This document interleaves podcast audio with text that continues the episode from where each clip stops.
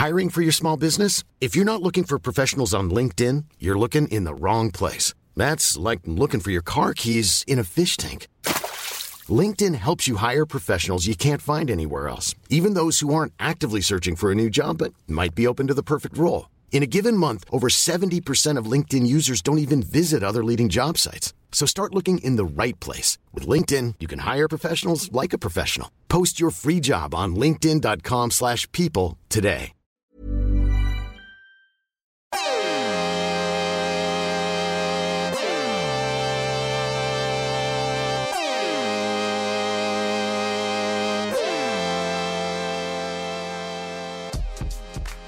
Gym Rats and Joints, the podcast. It's April 28, 2021 from Toronto, Ontario, Canada.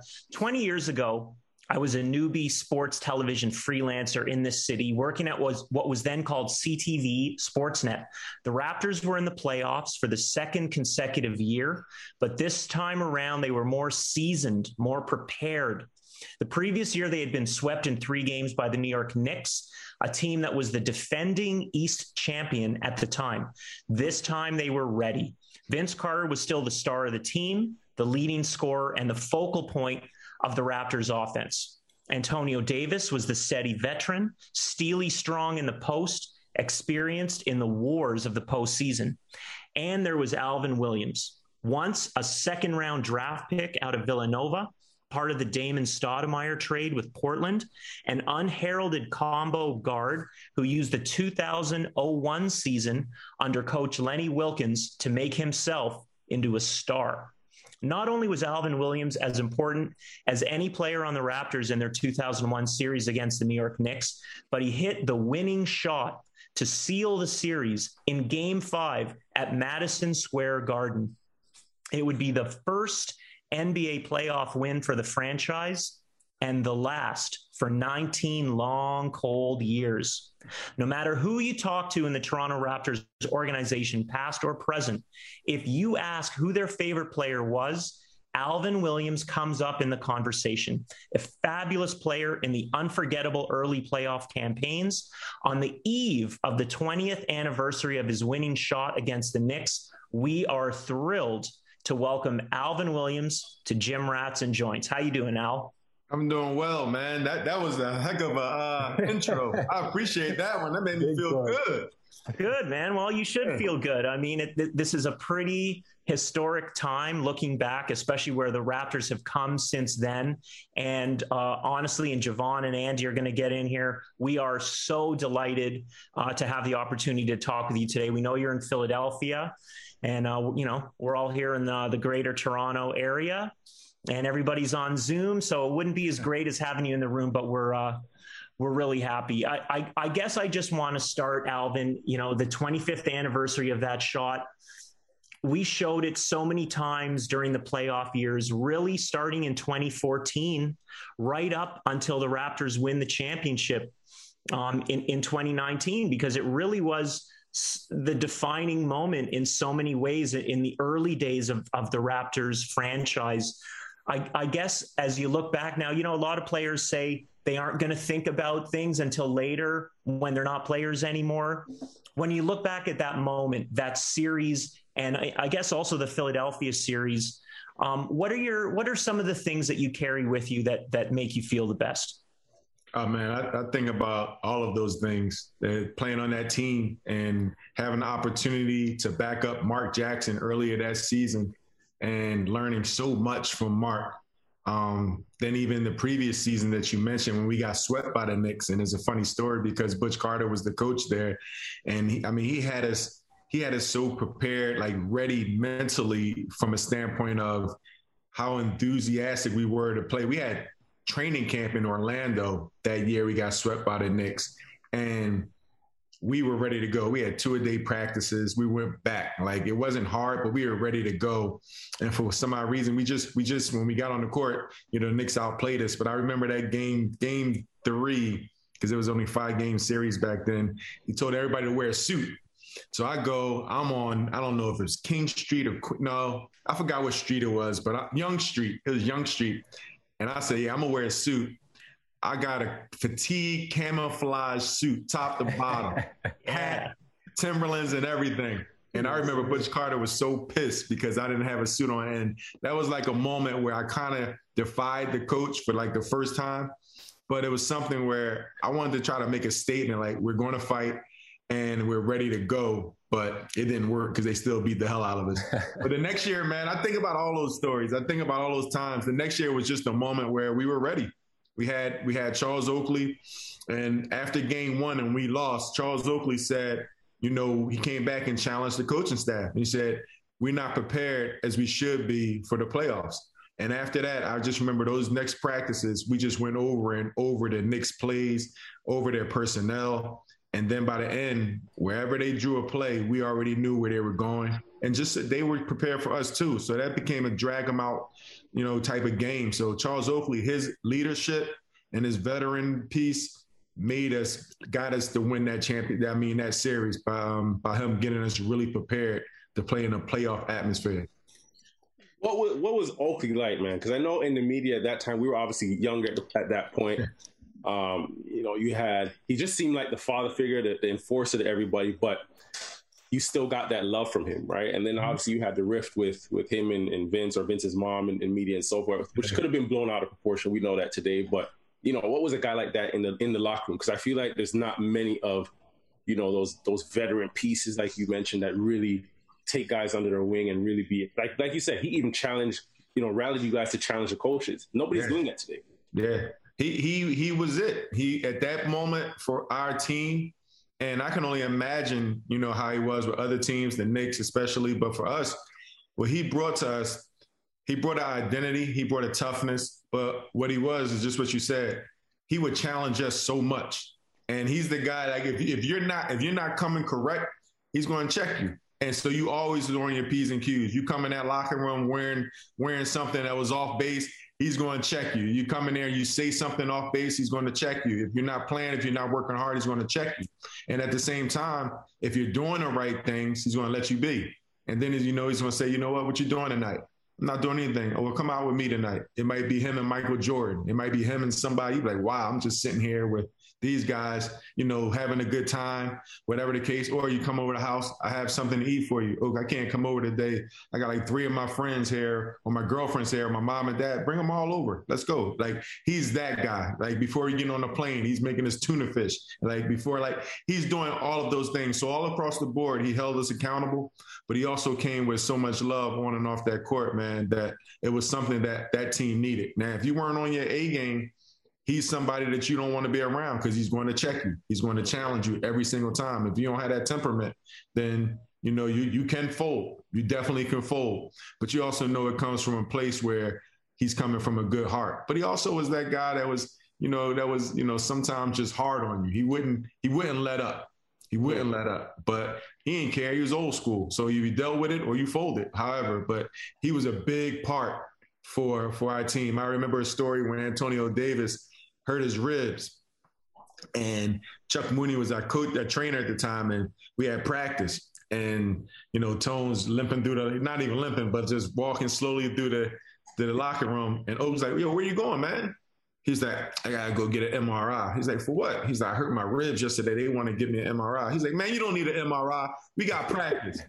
Tone's like, I told you, Chuck, I don't need an MRI. And then he ain't ever go get the MRI. Like he's that dude. Like Antonio was ready to skip out on practice on us, man. He's like, man, you don't need an MRI. We got practice. And Tone was like, yeah, I don't need an MRI. Let's go. So he was that dude, man. a great, great dude. Still talk to him today anything. You know, he's cooked, he feeds the communities in different different neighborhoods. So he, you know, he's a giver, man. So I love I love I feel like all really, really good teams have that guy to keep everybody in check. You kind of see that today in the modern game with, with Draymond a little bit in Golden State, you know, keeping everybody, holding everybody accountable. Uh, but hey, well, man, I gotta say, this is like a fanboy moment for me. Like, oh no, no, no, no, no, that's a fanboy moment for me. I didn't even recognize it was you with that beard, man. The last time I saw you, it's been a long time, you know. Yeah. What's up, man? Time. Know, it might be a little sacrilegious. Obviously, you being a Nova guy, me being a Cuse guy, but I gotta say, man, you're one of my favorite Raptors of all time. You're right up there with with Damon and and Doug Christie, like you know the the real foundation of who the Raptors were and their identity. Thank you, man. I don't know if you ever remember this, but one of the moments that stick out the most to me, I was I was fortunate enough to be around the practice facility when I was younger. You know, a lot of the times probably shouldn't have been there, but mm-hmm. I remember one specifically. It was a hard practice, and and I think you were playing Sean Marks one on one. you were going about a thousand miles an hour, and I was like, "This." I was like, "This guy knows how to work." I was like, "This is what you know they're going to be building on going forward in the future here." And to see you with that work ethic, it drove me, man. I got to be honest with you. And I, thank you years later, I'm wondering what, what that game was about because it seems like the strangest matchup to me. It's like you after practice. I'm like, you guys must have been talking some shit and settling scores after the fact. But uh, but man, big respect to you, and and and I kind of just wanted to know what it was like, you know, making that transition from Philly coming up to Toronto, and and, and what the the shift in culture was like for you, especially being before the Raptors were the Raptors. Right. No, it was um no, first of all, I appreciate it, man. And big yeah. fan of yours as well. You and Jevohn, man. I, I watched you guys and it's always good when I got a chance to actually work with you guys when I was yep. working with the Canadian team, man. Yep. Was, yep. That was that was that was a that was an enjoyable time for me, man. I was finished playing, but you guys you guys set a fire for me, man. I was I was really enjoyed that time just to be around you guys. You guys don't even understand how valuable it is for like old players. You might think we're harder on you guys and stuff like that, but it's such a pleasure to be around you guys and be able to. I got a chance to even work with you guys, so I mm-hmm. definitely big respect. And you know, I always rooted for Villanova against you guys, but hey, that's another story. But um, you, you, killed this though. But man, the, the transition, the transition from Philly to to Toronto, it wasn't that it wasn't a big transition because I went to Port. It was bigger going to Portland because it was so far, and I got traded. But that whole idea of going to another country, that was my first time ever being in Canada. But I really appreciate it. I learned to appreciate the diversity and the attitude in Canada and Toronto specifically because Philadelphia is just a, such a it's a segregated city. It's a um, it's a biased city. It's an intense city, and it's just it's it's a certain attitude that Philadelphia projects, right? And when you grow up in that environment, you grow up with that mindset, it makes you a certain way. So when I got to Toronto, man, I'm not talking to anybody. I'm going to the clubs, ice grilling. I'm going feeling like I gotta be a certain way. And it wasn't that at all. Mm. And initially, I think I, I blew so many relationships and I I put on something that wasn't me. I come from a loving home. I come from a background that, you know, everybody gets respect. And Toronto was that perfect thing for me. That was perfect for me. And when my friends used to come visit, man, nobody ever wanted to leave. My family didn't want to leave. And I always had to keep in the perspective that, you know, I play for the Raptors. So sometimes you get treated a little differently, you get preferential treatment, whatever, but it was authentic love. And I truly appreciated appreciated that. And the basketball was easy. Like basketball was no matter where I was going to go, I was going to play it the same way. You have your ups and downs with coaches and certain, you know, positions on the team where I had to I had to wait my turn. I had to wait my turn. There was a lot of uncertainty there, but you know, as far as my transition going to Toronto, it honestly, man, was the best thing, the best thing in my life. Even if I didn't have a certain level of success that I had ultimately with the Raptors, it still would have been one of the best things in my life because of the people and the, and the community that I was involved with. People from Toronto love to hear when people come to Toronto and, and they love it like that. So that's uh, that that warms my heart to hear how how much you enjoyed it, your family members, your friends that, that came to visit. And I do think, you, you know, you mentioned the preferential treatment. I think that since day one, um, the guys who wear the Raptors uniform are beloved in this city. I mean, right away, just the fact that you are a Toronto Raptor, um, you know, I don't want to say it gives people carte blanche in Toronto, but people are going to um, be so interested in what you're doing and, and what your story is a huge part of the story for you with the Raptors, Al, in that era is is Vince Carter. Real um, quick, real quick, Dan. Yeah. Can I ask you a question? Yeah. Why, why why is it so important for Canadians to to get that affirmation from other people from other places? Yeah, it, it, it's a great question. I mean, I think there's a little bit of a maybe an inferiority complex to to the United States. You know, there, there's the saying that um, the United States sneezes and Canada catches a cold right mm-hmm. it, it, america is just such a beast such a behemoth and we're canada's kind of this small place up in the north you know we're the outpost we know everything about America. The Americans know very little about Canada. So when you, you know when the when the tables turn and Americans, but I don't want to limit it to that. I think it's people from all over the world.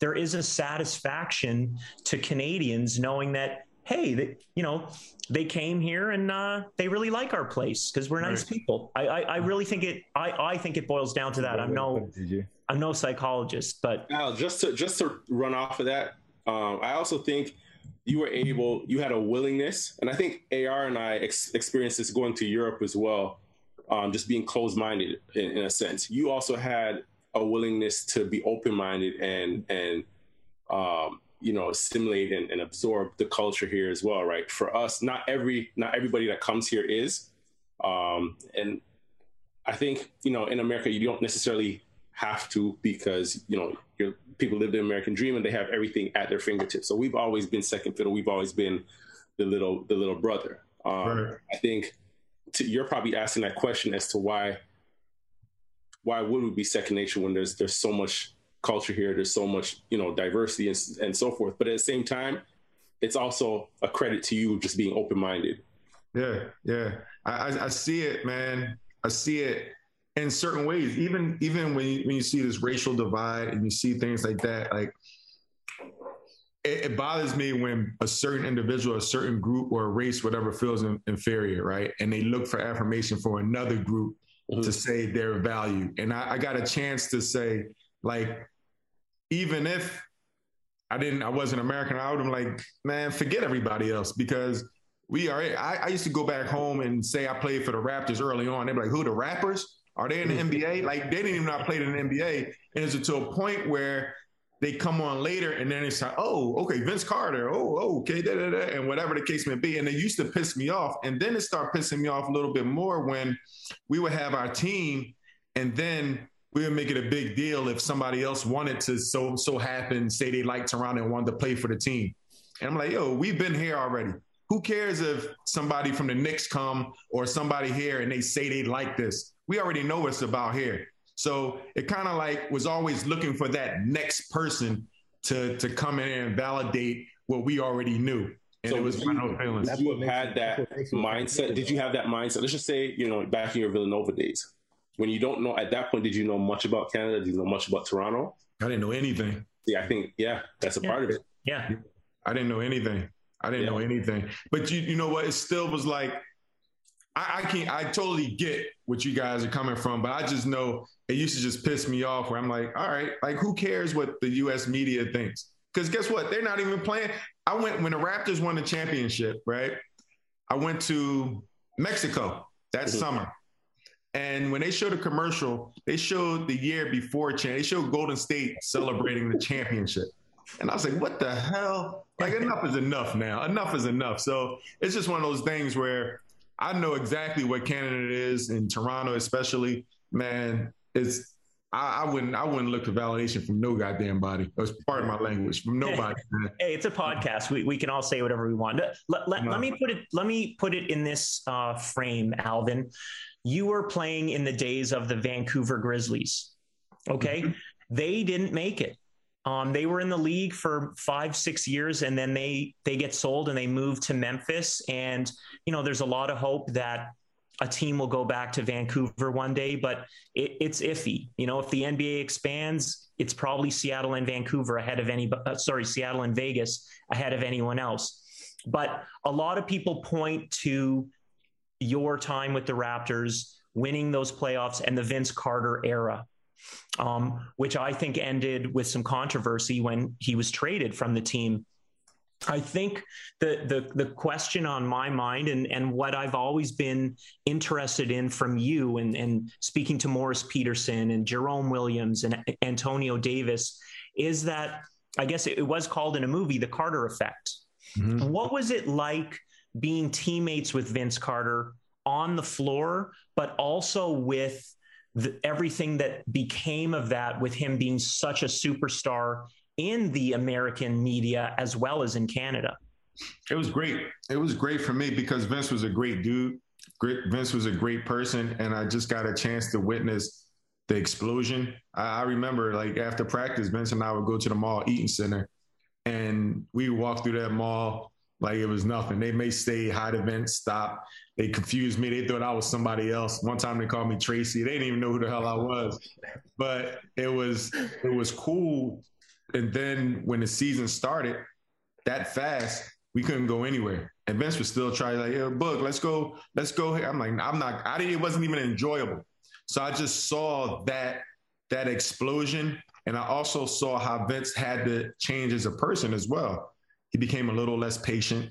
You know, he was he put a demeanor on like like kind of like not a tough guy demeanor, but it, he was impatient. He was impatient. Yeah. He, had, he had one of these dispositions where it's just like that's not you, man. You're the laughing guy. You you like music. You dance. Like like you can be that person. But it also was that time you know that was that was our thug life uh, uh, moment. Early 2000s the baggy stuff. You roll with about 35 dudes with you. You got your jewelry. So it was like a persona that a lot of nba players used to put on. But vince was a great dude. And i saw i saw how he he started mastering the game a little bit you know start you know becoming that person where teams were afraid of him. They were afraid to be on the highlight reel but he also started learning the game more, became a better shooter, great passer, all these things. And he was just he was just a great player that I enjoyed playing with. And it is sad that how it ended, right? Like Vince is supposed to be probably the biggest figure in in sports history almost in Canada, not you know disrespecting any other figures, but Vince was the guy who started it all for Canada, for Toronto. So, you know, it was unfortunate the way it ended. But I'm glad that he got a chance to get back, and you know the fans show their appreciation and support. So, but no, I, I love playing with VC. He, he was a great dude. He is a great dude, rather. You you speak about obviously VC was you know at superstar level, right? Um, and I think when we're looking at the NBA today, we're seeing a lot more guys that were in your position you know, come in the second round guys and, and work their way up into rotation. Raptors are, are, you know, they have a number of those guys there what's that like? We can talk about VC Raptors forever, but like, you know, just take a dive into your path and what's that like? You know, you go into training camps, training camps and a second round guy, and you're looking at this this lottery pick that has everything guaranteed. You know, how do you navigate that mentally um, in a way that you're able to establish yourself because you because you did it. Yeah, I mean, honestly, ignorance because I didn't even know I didn't have a guaranteed contract my first year. So I was in there, I was in there playing, man. I didn't even realize. This is bliss, I, man. Hey, I went, I was going around and I remember my agent calling me, was like, all right, you got one more day and you're going to be on the team. I'm like, what? I'm already on the team. He's like, no, they're, they're making cuts. You got to make, you got to sign your guaranteed contract, you know, at the end of these cuts. And at the time, I was in Portland, and it was Bob Whitsitt and Jim Paxson. And every time they walked in the gym after practice, I would go the opposite way to the gym. Like they weren't going to catch me if they wanted to cut me. So I'm trying to stay away from them, but I end up making a team. And that was luckily, I don't know if I'm lucky not to know or if I'd have put more pressure on myself, but I just didn't know. I didn't know much about the business, man. And then when it came down to approaching training camp after that, I always felt like I had to make the team, no matter what deal I signed. I always felt like I had to make the team. I mean, I was in practice a few times where they brought Haywoode Workman in and they brought other guards in while we're practicing. They're working out on the other court. And I'm like, damn, like they're gonna just bring the dude in right in front of me to take my spot, and like no, no hide. And so the business is crazy, but I always Clearly had that in Europe. Huh? Clearly, you didn't play in Europe. That's that's a that's every day. no, they'll, have, they'll, have, a guy waiting in, waiting in, the first row of the, of, the practice uh, of the seats, just watching practice, waiting to replace you. That's crazy. time. I had a buddy named Sean Colson who played over in Italy as well. He he actually got cut by the rat. Carlos Arroyo came down to him and Carlos okay. Arroyo. Sean Colson. After that, he's like, "Yeah, I'm going." I think he was going to France. He's going to France. And they already had a guard. He's like, they're bringing me in. They're gonna cut him tomorrow, and they bring him. I was like, huh? They're gonna cut him and bring you in? I was like, man, that's a dirty game over there, man. So I, I get it, but it was it was similar to that. Like Butch Carter, Butch Carter was ruthless, man. Butch Carter was he was in that thing trying to find the right piece to go along with what he was trying to develop, and I didn't fit in that piece. But every day I went into training camp. Every day I went to practice. Just like what you said, me and Sean Marks were playing one on one. Like every time I was there, I had to go hard because I felt like I always had to prove something. I was in college. It was the same thing. I remember sitting in the office And my junior year, going into my junior year, I was going to be the lone starter. And my coach called me, called me in the office and was like, "You're the starter. They're riding you. You and Kerry Kittles going to be my backcourt."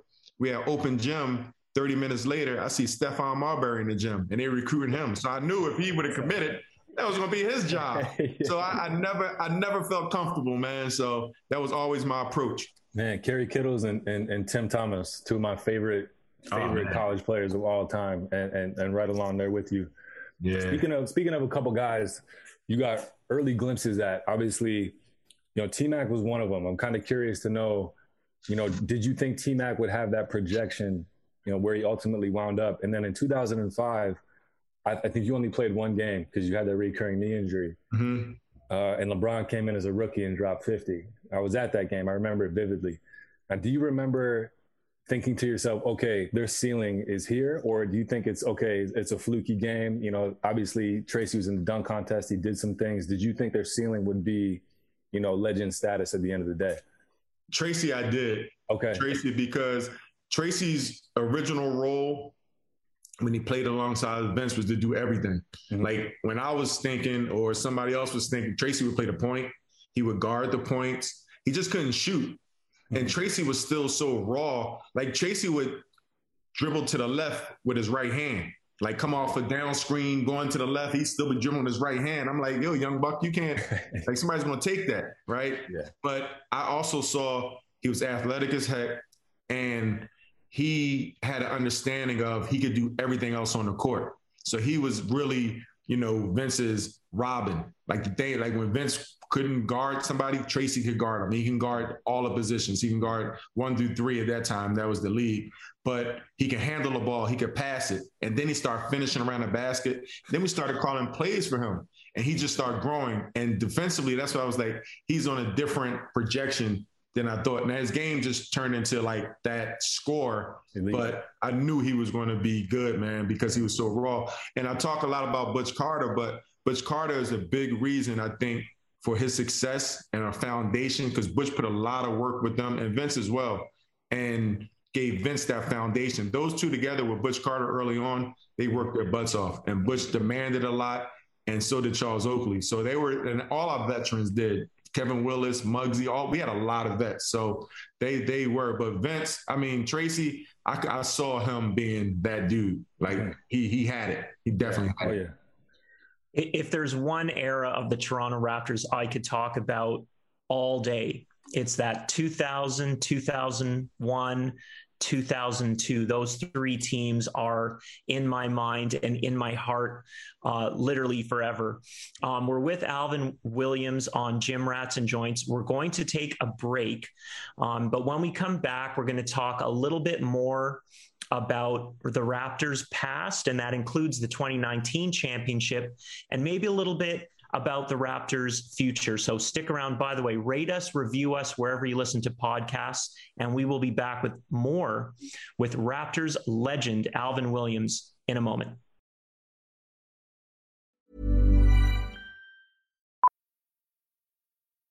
Millions of people have lost weight with personalized plans from Noom, like Evan, who can't stand salads and still lost 50 pounds.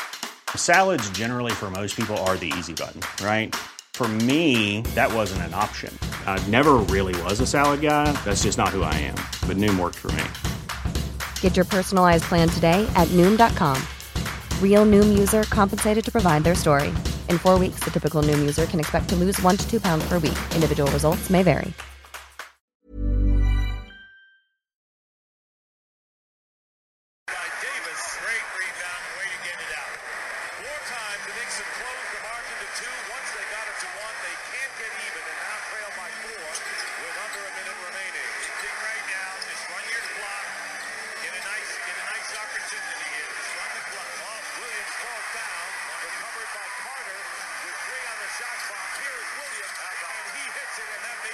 So it was May 4th, 2001, Madison Square Garden. Alvin Williams hits the winning shot there. I believe there were f- maybe 40 seconds left. It gives the Raptors uh, a four point lead that they would never relinquish. And the Raptors win their first NBA postseason series. It was a, you could see the sigh of relief along with the happiness and joy as Alvin Williams and Vince Carter, Charles Oakley, Lenny Wilkens walk off the court. Um, before we get to the the pinnacle of the Raptors' success, Alvin, in 2019, when when you were a, a television announcer during that, I'd like to go back to a series that I think isn't remembered as well, and that's the Detroit series in 2002. Um, I was fortunate to, uh, enough to be at all five of the games. The Pistons are the NBA champions the following year in 2003, and, and the Raptors had a really tough season. They're at 30 and 38. Vince goes down and you and Antonio Davis lead the team to a nine game winning streak right back into the playoffs where you're a lower seed, I think eight or maybe seven. And you have to play a really tough Detroit Pistons team that was on the come up. And the home team wins every game in that series. I thought it was some of the most fierce, competitive, close basketball um, that I've personally ever seen night in and night out. Um, being a spectator there, I, I, feel like this this series gets not even footnoted in history, and I'd love to to get some closure on it. I'd love to hear your words about that Detroit series in 02.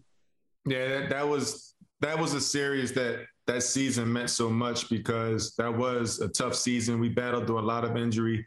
And I remember, I think we were in Cleveland and Coach Wilkens called myself and Vince in his room and told us he was shutting us down.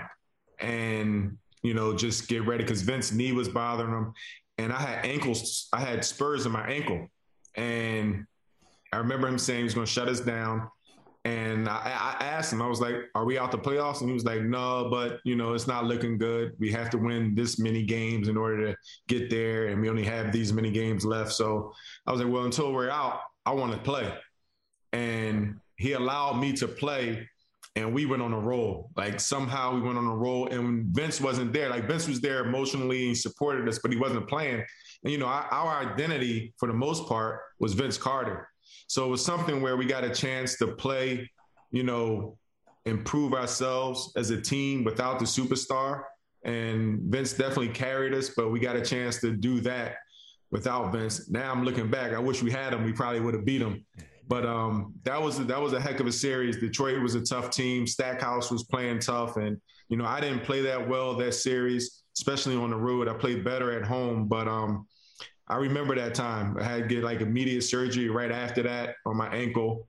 Um, Vince had to get surgery, and we just never really recovered after that. We never really recovered. But that was that was that moment where JYD stepped up. I mean, Keon Clark, Chris Childs, Dell Curry. Chris Childs is the man. Like, oh my God, Chris. Like we we were battling back in Detroit, man. Game five. I don't know if you remember. And Dell Curry. I do. Um, I was I was thinking I was thinking it up, and Dell Curry came in for me, and Dell Curry did the exact same thing he did the previous year against Sixers and made big threes. He was killing Detroit, and we drew this play up. He got us back in the game, drew it, drew the play up, for Dell Curry to come off a floppy action, whatever, wide open, and Chris Child somehow just decided to shoot that thing. And we were down three, or we down two or three. I think we down we were down three. And he shot it, ball went out of bounds, game time. And it was just like we had a brain, we had a brain freeze as a team right there. But we that was a that was a great team. We battled, we battled. But that was that was a significant series for us, I think, individually, because Vince he wasn't able to be out there to play with us. Hey Al, can Dell Del in his prime? Let's say the game was the way it is today, where the three ball was really really heavy. Mm-hmm. Where does he stack up against Steph? Does he can he even hold a candle to him? Mm, um, I don't think so, because Steph he's off the dribble. Yeah, like just but shooting wise. Uh-huh. Catch and shoot, Dell seen, might be one of the best of all time. Yeah, man. I, I haven't seen I haven't seen someone that can shoot like that. Like, because I used to guard Dell in practice, uh-huh. and I'm fighting over screens. You meet him there when he get the ball, I'm there with him. He's still letting it fly. Yeah. And I remember my first time playing against Dell. He was in Milwaukee, and I remember him crossing half court, and they swung him the ball, and he shot it. And he, when he shot it, I had to look back see where the hell he was. I swear to God, I didn't see the line. I was he just crossed half court. I was like, damn. Yeah. Like so he was like Dell was one of the best shooters, catching catch and release. And he used to always tell me his coach taught him how to have his feet set before the ball got there. So all he had to do was just shoot it. He never had to set his feet. Like his feet were set before the catch. Mm. And that was his like forte. But no, Bell, hell of a shooter, man. But yeah, that, that series was great. That was a great series for us. All right. So since we start to go down this path, I'm, gonna push it a little more. What generation has your generation or this this current generation you getting better basketball, better quality of basketball, better players, um, better teams? I'm not to give you. I'm not to put you on the spot and say the MJ, LeBron. I'm, we're not to do that. Just let's talk about generation. it's, it's different, man. It, it's so different. The players today are so skilled. They're so skilled across the board. Like so, they've taken the position out of it. They take the, your typical, you know, big man, post, wingman, slasher, point guard, facilitator, two guard. Like it's so different. Like everyone's doing some similar things Mm-hmm. So the game is different, it's more wide open. I think the mental approach, how you how you attack different individual matchups is different because you see a lot of switching on defense. You see a lot of people have similar roles. For instance, a point guard back when I was playing, they had to think the game, they had to facilitate, they had to get people the ball in the right spot. If they made, if Mo Pete made three shots in a row, then I might have to flag Vince off one second and say, let me get the Mo Pete because he's rolling. We're going to get you. If I penetrate and find something here, I may, like, so it's a way I had to think differently than a point guard typically today. But they're scorers, they're better shooters, they're better, you know, different things like that. So the game is totally different. Mm-hmm. But the generation that I played, it was just transitioning, you know, more of that physicality, that that hard nose. But you had to have a defensive presence. Like you had to have that. You had to be able to guard your man. You had to be, if you wanted more value, you had to be able to guard multiple positions, and you had to play, be able to play multiple positions for more value. So it's just different responsibilities for past generations to this generation. You can you can be successful in the NBA one doing one thing. Yeah. Right? You could be one thing. You could be a rebounder or you could be a shooter, or you could be like athletic or a hustle guy. But you know, when we were playing, and you guys too, like if you were a scorer, if you were a shooter, you got to learn how to put that ball on the floor and create another way. If you had to put it on the floor, you had to learn how to shoot. So you had to do certain things. And I think that's where the game is different. But I'm not saying one is better than the other. It's just totally different, different approach.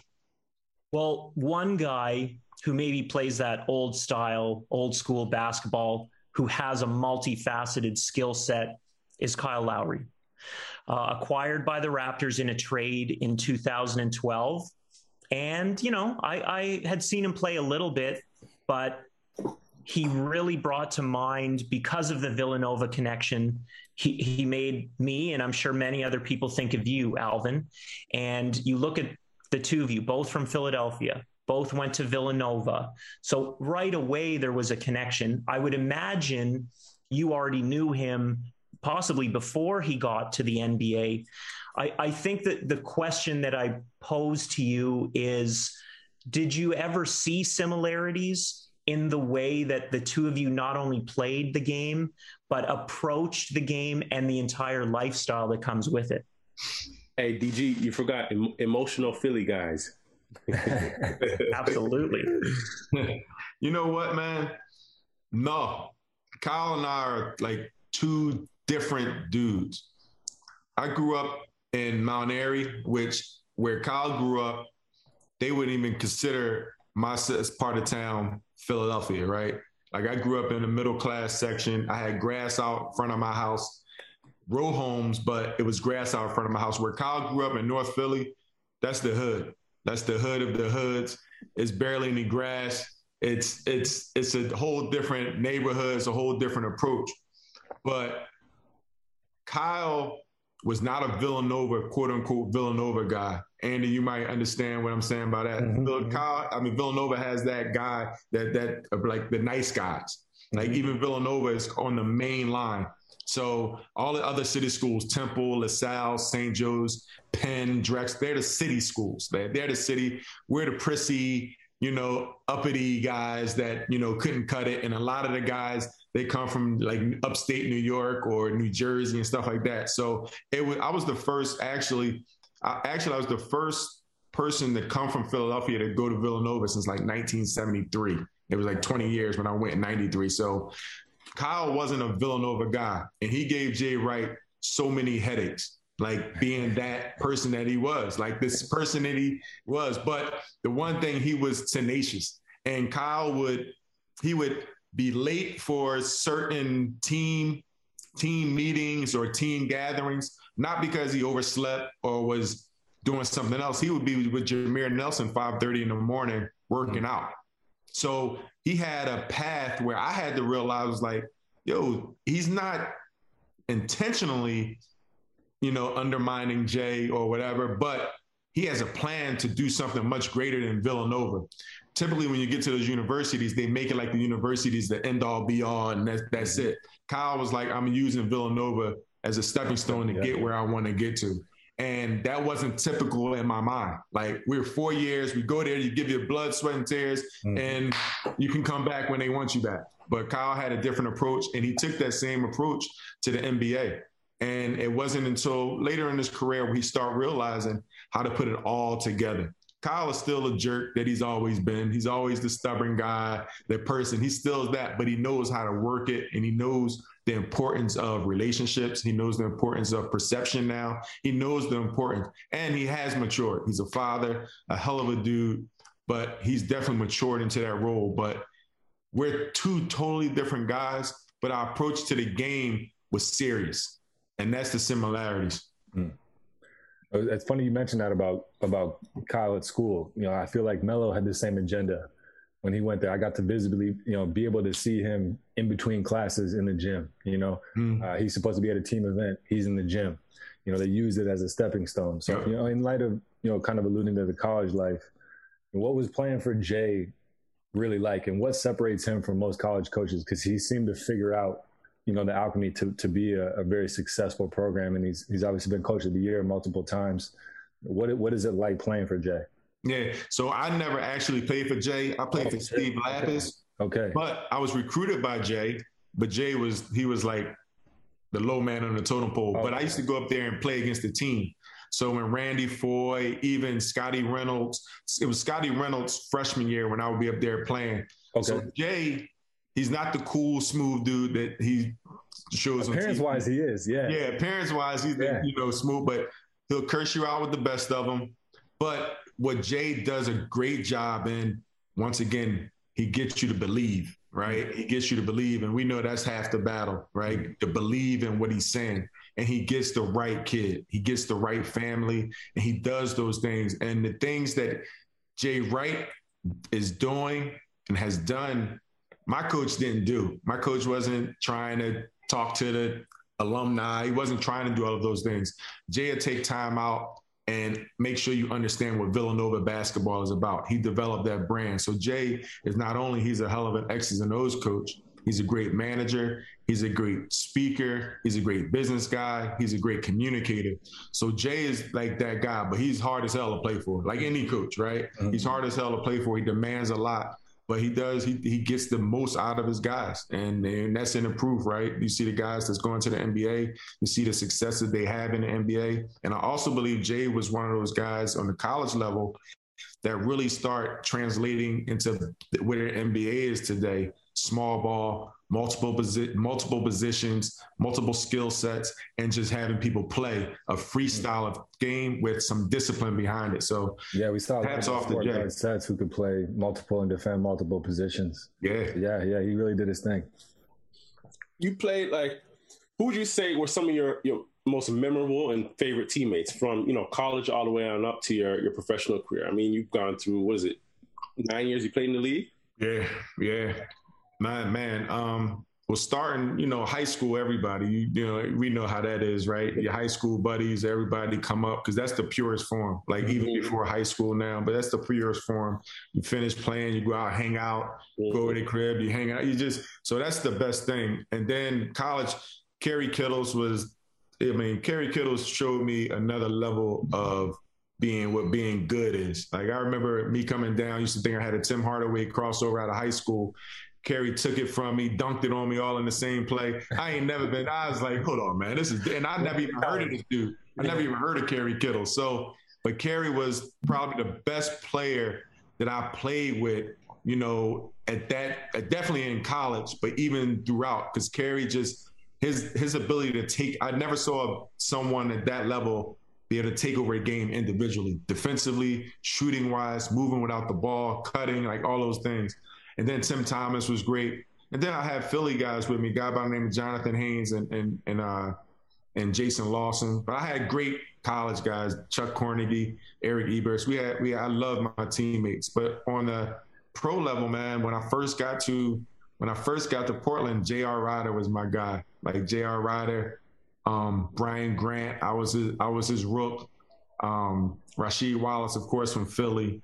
Um, Gary Trent, like though me and Gary got traded to Toronto together, and then here and here in Toronto, man, it was I can't even start. Charles Oakley, Muggsy, Dell, Doug, you know, uh, uh, Dee Brown, um, Mark Jackson, Antonio, Kevin Willis, like all of our old heads yeah. we had true old heads, like from top to bottom, man. And they were the most thorough people. They were they were sit in the locker room, share, uh, share stories with you, take you out to eat, make sure you wanted for nothing, no matter what, man. It was like we had a true environment of leadership. Mm-hmm. True environment of leadership. And what they did also, they held the coach at that time, Butch Carter, accountable because they knew everything. They knew from the management side, they knew contracts, they knew playing time, and they all were still active and they still could play. So it was always, man, we had some of the funniest team meetings with those guys, man, because, you know, when you're a player, a lot of times the coach, they can manipulate a situation. They can even brainwash you to think you not not with the old heads. They weren't going for it. Anything Butch Carter shot at them, they shot it back twice. So yeah, it was. You, guys all, you still stay in touch with everybody? not everybody as much, but when you know Raptors do a great job bringing guys back as alumni. Yeah, and we spend time. So like the last time we were back during the playoffs last year or before COVID, um, Jose Calderon came back, Antonio, Muggsy, Oakley, and Kevin Willis. We all came back, and then we do our little appearance, and we go hang out, sit at the bar, have a couple drinks, um, and it's, it's a good time, man. So we had some. Toronto had some legends come through that organization, man. Um, they might not have been at the level at that of play where they were, but we had some legends come to Akeem Olajuwon. He didn't spend much time, but Akeem Olajuwon was there. Chris Childs, man, we had we had some great, great, great people, man. So yeah, I had a lot of great teammates. I can't say I had any any jerks, man. I had a lot of great teammates. Nice. Well, believe it or not, I played high school basketball at Crescent School here. I do Toronto. believe it. And yeah, my, my high school buddies from the team, we are still friends to this day. Jeff Barton, Darren Newman, Reed St. Jacques. Shout out to those guys. Alvin, the, the 2019 team breaks through with Kawhi Leonard, Marcus Gasol, Pascal Siakam, Serge Ibaka, Kyle Lowry, Norman Powell, and others. Coach Nick Nurse. They win the NBA championship. Obviously, a life highlight for almost all of Canada. I haven't really heard from the Toronto Rapt- Raptors alumni perspective what that felt like. I would love to know. And I was working with you then, and you were doing TV. Mm-hmm. Um, but I, you know, I sensed something. I could see it in your eyes. I sensed it in, in Leo Rautins' eyes. He had been around since day one. And I would just love to know what it was like, what kind of satisfaction there was for you personally, and maybe some of those old heads that you mentioned, a Dell Curry or a Charles Oakley. What did it feel like, and what did it mean to you when the Raptors won it in 2019? No, I felt great. I mean, I, I ain't gonna lie, I had some hate you know, I always wish wish that was you out there, and you wish that. So it's like, damn, like I wish my team or that was my team, where they're not better than when we were playing. So you have that feeling. But I was fortunate enough to have a chance to work, like you said, with you and with the team and follow the team, and then even more fortunate enough to be close with Kai, and and seeing that you know, seeing his his growth and seeing that accomplishment, it was something that meant the world to me and it was just great seeing the fans, you know, getting a chance to witness their fans. Because, like I said, it's a true place when it comes with Toronto fans. I really believe it's not, you know, of course you have your, you know, Johnny come latelys and you're, you know, going with the win fans, but you know, the base of the fan base, the base, the fan base is a true fan base. And it was good seeing them to to witness that and be a part of that. And then when you when you're working like like someone like Leo, who's been there since the beginning, you really are a part of that. Like you're you're a part of everything. You are a part of it as well, Dan. Like you guys put so much work in behind the scenes. You guys travel. You guys are there with us. You guys share stories. So when that thing happens like that, it's not just the people, and that's what a lot of people forget. It, it, it takes more than just those twelve or fifteen people on that on that on that stage to make sure that it works. It takes a whole organization. And your top organizations, they definitely have that. They definitely have that in place. And everybody deserves to, you know, reap the benefits of a team, the players winning a championship. Of course, the players get the credit, they deserve the credit, but it takes so much more. And it's, it's no accident why people can be emotional and have an understanding of a part of what they've what what this what the team just accomplished. Mm. Uh, Al, I think we we would be uh, a little remiss as former players not to talk about your transition out of hoop. Um, like you said, you've done some broadcasting stuff. Um, you know, we know you have the Academy Hoops uh, that was founded there in Philadelphia. Uh, Team 100. Uh, you know, I was following uh, Pro Capita on LinkedIn for a little bit. You know, let us know what you have your hand in right now, and and you know how how easy was it or or difficult was it for you to transition out and, and realize you know you had to let that ego as a basketball player subside? Yeah. I was, it was an easy transition, man. It was okay. seamless. Mm-hmm. You know, I, I, I succeed and everything I put together, I succeeded. So it was the easiest thing. It was actually easier than basketball. Okay. You believe that? I, I can't. No. the oh, position no. I'm in right now. Hey, man, that, that, transition, it was the hardest thing in life for me, man. Mm-hmm. Like not being able to play again and actually not being ready to, I wasn't ready to stop. Right. I remember Bryan Colangelo called me in his office, was like, yo, how do you read your contract? And I was like, man, I didn't read that contract since the day I signed it five years ago. Like, what are you talking about? It's like, well, if you can't play because of your knee, then we don't, we can buy you out. We can just X, X the contract, whatever. So that was an eye opening thing. Like, damn, the Toronto Raptors don't want me anymore. Right. right? That was hard for me. Mm-hmm. Like, you cannot tell me that I was going to be, I wasn't going to be in Toronto forever. Mm-hmm. And you weren't going to tell me that, you know, a new GM would come in there and have the authority to say, we don't want you here. And not because of you can't play, because what we're paying you, we don't feel like that's going to help us in the future. I didn't have any understanding of management and running a team. I respect it now and understand it now. Mm-hmm. But those things I had to get through. I had to get through still trying to come back and play and teams saying no. Like, mm-hmm. nah, I had teams telling me I lost my explosiveness. I was like, when the hell was I ever explosive? So I know for a fact that they weren't really paying attention to me. So really getting through that and during that time, I had a I had a child and I'm still trying to, you know, get back in NBA. I'm staying in LA working out and all these things, man. I, I never forget. I signed a 10 day contract with the Clippers. And the day before they were going to re up my contract, the next game we were playing was going to against, be against the Raptors. So I was going to get a chance to play the Raptors. And I get off the plane, yeah. and Mike Dunleavy, who was my very first NBA coach, told me we weren't going to resign you. So I was like, damn, I wanted to get back and play against the Raptors. So that happened. And then, you know, the the sourness of the business started really getting to me. And I was like, you know what? I'm gonna just go play pro am, go back home to Philly, play pro am, and get back to the the love of the game. and I just started doing that. Okay. And just sitting around, I'm hanging out, I'm hanging out more, spending money, um, trying to figure out my relationship. My daughter's born. So I'm just trying to figure all these things out where I never had to do it before. Luckily, I had a lot of support from my family. Mm-hmm. And Jay Triano, man. Jay Triano gave me a call when Sam Mitchell got fired. And Jay Triano called me and was like, yo, I, I love the way you carried yourself when I got a chance to work with you. I would love for you to be on my coaching staff as a player development coach. And that was it. That helped me get out of my funk. That helped me, you know, have some more value in life, feeling like I had value. And once again, I was I was so happy that Jay called me because this is how things happen. I tell kids all the time, and not you guys aren't kids, but I tell the kids I work with, you just never know who you come across, right? I remember Jay was pretty much serving as an intern for the Raptors, but he and I would spend so much time where no one would talk to Jay.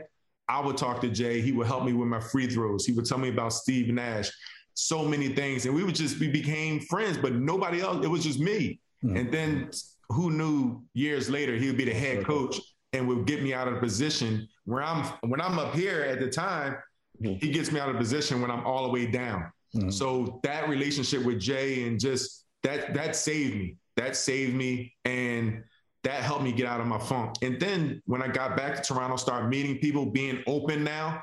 Now I'm not too afraid to try to start a business or try too afraid to you know, jump into a different industry, whether it's finance or, you know, just some entrepreneurial stuff. So Team 100 is my latest venture. It's a sports management company where we work with families and clients to help them do all the things that I've been through um, and provide that type of support as well. And then we have programming to universities and teams and PAs that we try to provide that for the people within the, the families. And again, it's financial education, mental health, and we connect the two because you can make all the financial decisions that you want. If you're not a complete person if you're not there emotionally because you guys know you got to make some big time decisions at a young age right and sometimes we're not equipped for it so we try to support in all these facets of an individual life but also we try to support the families so they they are educated what the individual is going through because one individual shouldn't be responsible to take care of everyone so we that. just try to lend a lot of uh, support with that. So that's what I'm currently doing now. I have some wonderful partners um, in different industries that's joined us and believe in the mission. And it's fun, man. And I think I might take on this high school coaching job. I do the broadcast. Okay. So I'm trying to I'm trying to see what I'm doing, man. But I'm still. But that transition was hard as hell, man. Like yeah. no lie. Yeah, yeah. It's it's funny because Andy and I talk about it all the time, and it, I think that's a component of the game that we don't speak of enough and like you went through it like you're you're extremely vulnerable like you said you're at a low point and you've never had to really communicate or we like we don't know how to communicate. Like mm-hmm. pretty much like we we've worked hard and a lot of stuff has been done for us. Like even for myself going to college i didn't even know how to apply for college but i ended up at the university of michigan. That's all because of the work you put in.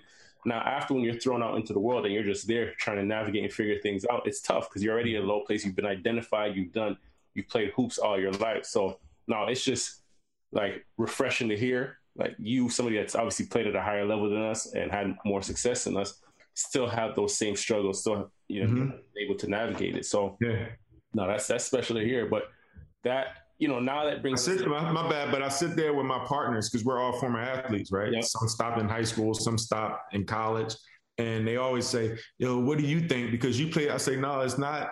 where I played, man, we all went through the same. We all had to stop doing what we put so much time into doing. I don't care what it's about. Like I don't care what level. I don't care how much money you made. Mm-hmm. That don't matter, man. It's like we got to figure it out now because we've identified and people identified us with one thing, right? Yeah. So it's it's that transition. So that's like it should be a community, man, of support for athletes because there's no discredit to anyone else. No one that loves us, our family members, our best friends but they haven't gone through it emotionally. They haven't gone through it, you know, psychologically. They haven't gone through the things. Only we've gone through those things, yeah. right? And of course, you can't sit there with a pity party. But for people, a community to understand and just bounce it off each other, it means so much. I've had those. I had some of the best conversations with my buddy I mentioned at Villanova, John Haynes, and we we finally got vulnerable enough to say, "Yo, I'm not all right, man. Like, how we get? How do we get through this?" and that was very helpful for both of us. That's real. That's as real as it gets. Hundred percent. Uh, but keep it real now. How much are you sweating when you're when you're doing those broadcasts and the camera's on you? You're behind the camera. Now, now let's keep it real. Hey, hey, hey, hey yo, listen. Hey, listen. This one I realized I was a rook, right? So it was two years ago. I'm with Sherm Hamilton, my main man.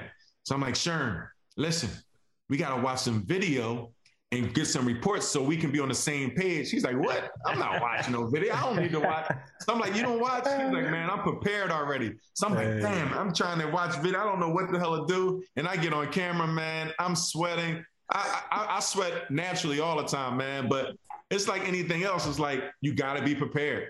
And when you get on there before you talk, because the reason why it's so important to be prepared so you don't look like a fool or sound like a fool, is so many people that rely on our words, right? Yeah. We could say, you know, Steph Curry really can't shoot. Somebody's out there gonna be like, you know what? Alvin said Steph Curry can't shoot. He can't shoot. I'm like, oh, what the hell? Like, so I sweat a lot, but it's a, it's a hell of an opportunity for me because one and foremost, I get to work back in Canada in Toronto. I get to work for the team that I'm, I'm familiar with and I love. And it's a challenge, man. And I get to really see the game from a different lens. Like you really got to see it from like kind of like a coach's lens, not a fan lens or not a former player lens. Hmm. and I feel like a lot of former analysts, they they can't get out of the player's lens. And hmm. they, they they're overly critical without putting themselves in the player's shoes Mhm. and not remembering their career. I'll be a fool if I get up there and start criticizing DeMar or Kyle or Steph or LeBron when I knew I couldn't hold their jock strap at the end of the day. So I better I better watch what I say. Yeah. You know what I mean? So I try to be mindful of that and try to be very fair. But I also like really got to you know research and, and be prepared. Well, But a lot. Hey, Alvin, you came on the television scene in Canada and from the from the producer perspective and from the viewer's perspective, it was like you had been doing it your whole life. And I, I think anybody at Sportsnet and with the Raptors would would concur with that. Um, Oh, thank you. yeah, you're welcome. You you and Kyle Lowry are my favorite Toronto Raptors of all time. I don't see that changing anytime soon. Um, on behalf of Shep and AR and our producer Dan Wong, I would just like to thank you so much for taking the time to chat with us today. 20 years since the shot against the New York Knicks, May 4th, 2001. And then we were gifted with the seven game uh, Eastern Conference semifinal, the Raptors against the 76ers. And if you watched it, I'm sure if you played in it, that is a series that everybody is uh, going to remember forever. So thank you so much for joining us, Al. Thank you. And I'll tell you something really funny. So Dan, guys, he's traveled with us, right? But Dan would never freaking speak, man. And I, I swear that like he walked through the back of the plane and come through the bus. And but I didn't speak, whatever. But I used to always say that guy right there, he never speaks, man. you had a beard, you had a beard at some points, right? Sometimes, yeah. And I'm like, this guy never freaking speaks, right? So just me being a Philadelphia guy and my stubborn self, I really didn't, I didn't, I won't say I didn't like them. It wasn't my favorite people. And then I had to work for the Raptors, but for the broadcasting. And the first person I see, this is who I'm working with.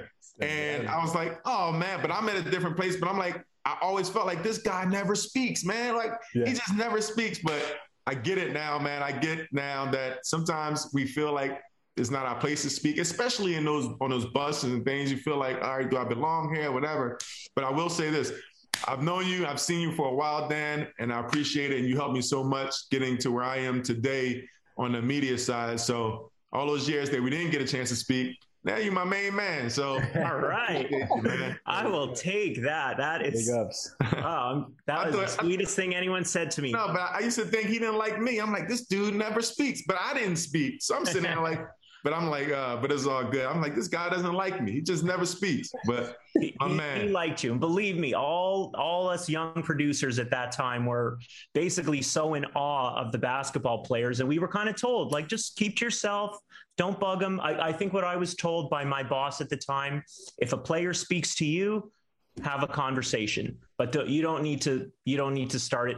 That was that's an old school television philosophy, but I'm glad we get to talk now, Alvin. You are Ah, an for sure. unbelievable guy, and you're doing great work on TV. Um, that's going to wrap up Gym Rats and Joints. Don't forget to rate and review us on Amazon, Apple, Google, and Spotify. We're on social media at Gym Rats Podcast. Thank you so much to Alvin Williams. You can catch him on Raptors on Sportsnet and on Twitter at 20 underscore A Will and Team 100. Thank you to our amazing producer, Dan Wong. Follow him on social at Dan Wong Says. You can follow the general manager of the Ottawa Blackjacks, Jevohn Shepard at Jevohn Shepard, Andy Rautins, the assistant general manager of the Blackjacks at Andy Rautins on Instagram. I'm Dan Gladman. You can find me on social at DG on the road. Thank you so much. We'll be back another time. Even when we're on a budget, we still deserve nice things. Quince is a place to scoop up stunning high-end goods for 50 to 80% less than similar brands. They have buttery soft cashmere sweaters starting at $50, luxurious Italian leather bags, and so much more. Plus, Quince only works with factories that use safe, ethical, and responsible manufacturing. Get the high-end goods you'll love without the high price tag with Quince. Go to quince.com slash style for free shipping and 365-day returns.